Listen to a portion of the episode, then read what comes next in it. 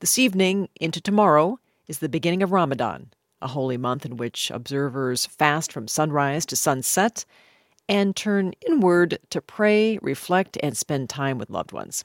The creators of the podcast, The Digital Sisterhood, hopes to help people do just that. The show focuses on the stories of Muslim women and covers topics that can be difficult to talk about, like sexual assault and suicide. But the episodes are also full of lighter moments, too.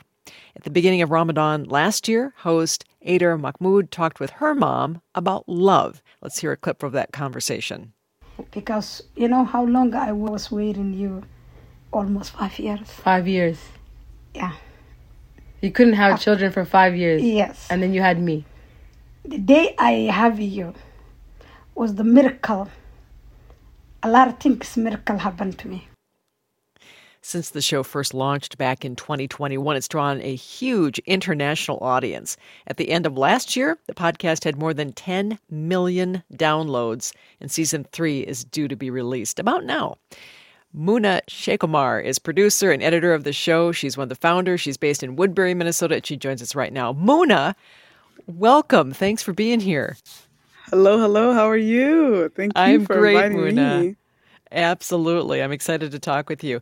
Say, before we dive into the podcast, tell me uh, this is such a holy time in the Muslim world. What's on your mind heading into this time?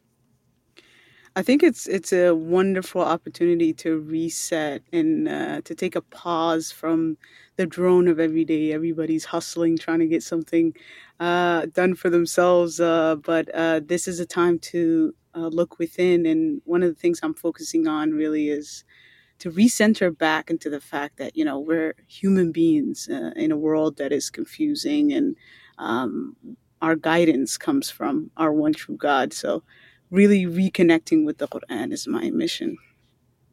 Were you surprised when the first season dropped right in time for ramadan and a lot of millennial and gen z muslims found it?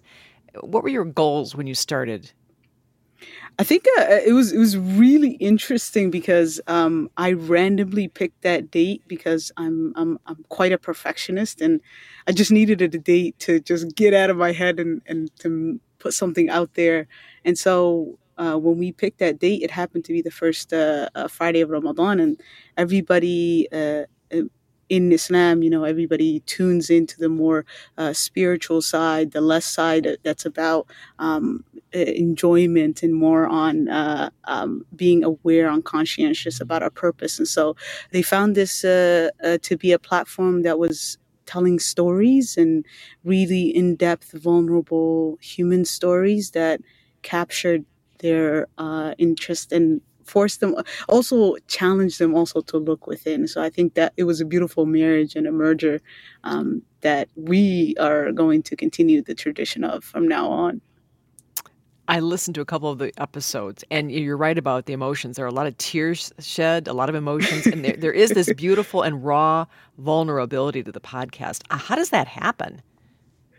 I think um, uh, Adar, who is the host, I really, she comes from a very empathetic place where it's like existing in, in existing to care about others. Uh, I I like to say at her core she's a sister, uh, and so uh, she, it comes from that. She really brings it into the podcast, and when she's speaking, you hear the fact that uh, she cares about you as an individual, and everybody says this where it's like I feel like I've known you for a very long time. That was our first conversation, and it was it was beautiful that she carries that on. Yeah. I love how you reached out to Ader on Instagram and, and, said, "What did you say? I'm looking for a host, or how did that happen?" I just said I, I really loved her vibe, I was like, hey, uh, I love your vibe. I love your energy.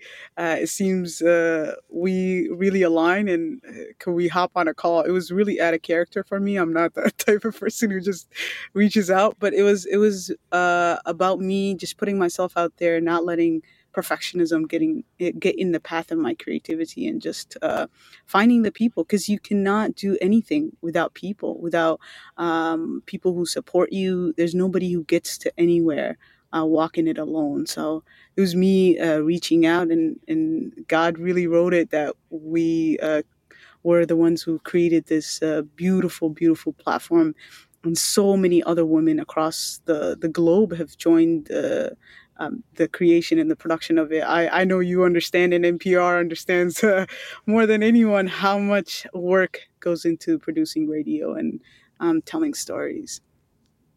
I love how you created a space where religion and faith and community mix with some really serious and difficult discussions about mental health, um, sexual trauma, violence, grief, you know, navigating a, a, a tough um, physical diagnosis. You know, you've got a lot going on. Did you ever get worried about, oh my gosh, we're stepping too far afield here? You know, this is getting, this is, um, this is almost too much, you know, because you're, you're kind of pushing up against uh, some topics that might be considered taboo in many cultures.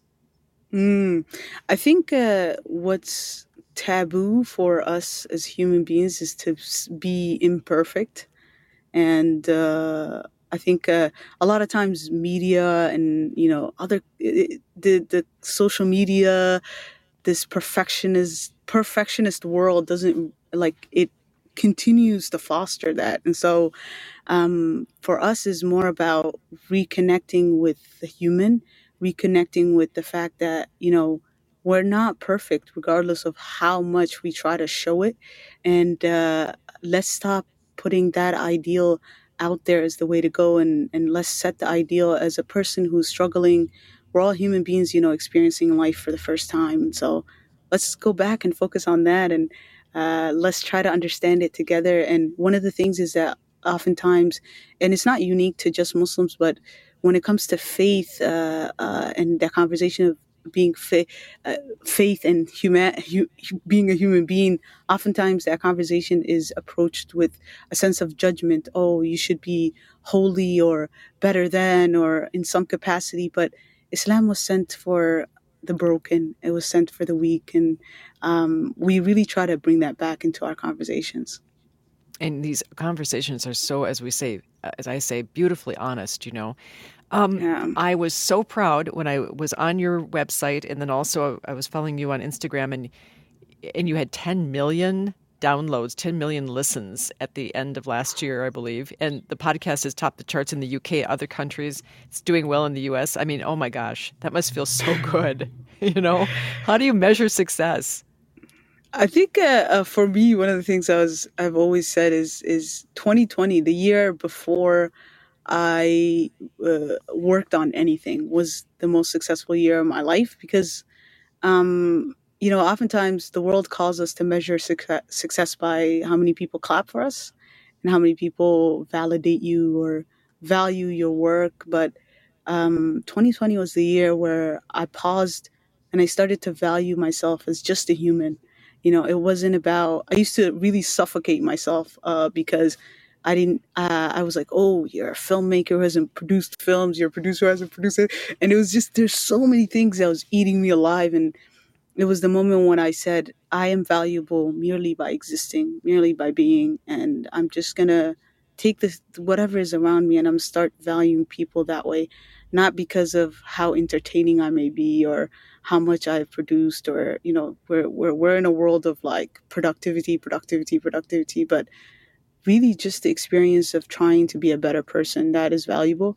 So when it came to the numbers and everything, I think, uh, I think it's, it's, it's sh- completely shocking. I always say I'm still processing it. I think it's going to take me another 10, 10 million years to process it, you know, but it's, it's beautiful. It's beautiful.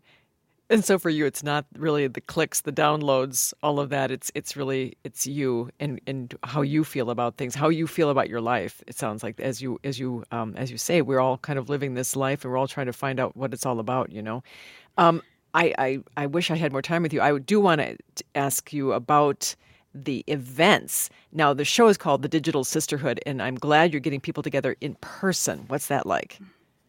It's phenomenal. It's life transforming. It's one of the most warming experiences to just be in a space where so many people feel love, have have healed in some capacity by the work that you do, um, the work that you are honored to, and selected to be a custodian of. You know, there's so many people that are part of the team. You know, um, Beautiful Light Studios is, is is precious to my heart, and the Digital Sisterhood team as well is is doing so well and bringing people together and um, taking the digital the, the sisterhood from digital to physical uh, is just I I don't even know how to put into words. Uh, there was a phenomenal event that was just put together with uh, collaboration in the UK. First time I went to the UK with Modest Vision, but it was just so phenomenal, and it keeps reiterating to me we're all just human beings trying to survive life. Um, Yeah. and let's do it Oh. without judgment. Yeah. Muna, I'm going to have to have you back. There's just no two ways around it. We got to keep talking. I'm telling you. I Thank you really so wish you all success. All success to you, Muna, and um, Ramadan Mubarak. Oh, Ramadan Mubarak. Jazakallah. Assalamu alaikum. Thank you. Thank you, Muna. We've been talking to Muna Scekomar. She's the producer, the creator, the editor of the podcast, The Digital Sisterhood. It's the, by the way, show's new season is going to start soon here at the start of Ramadan.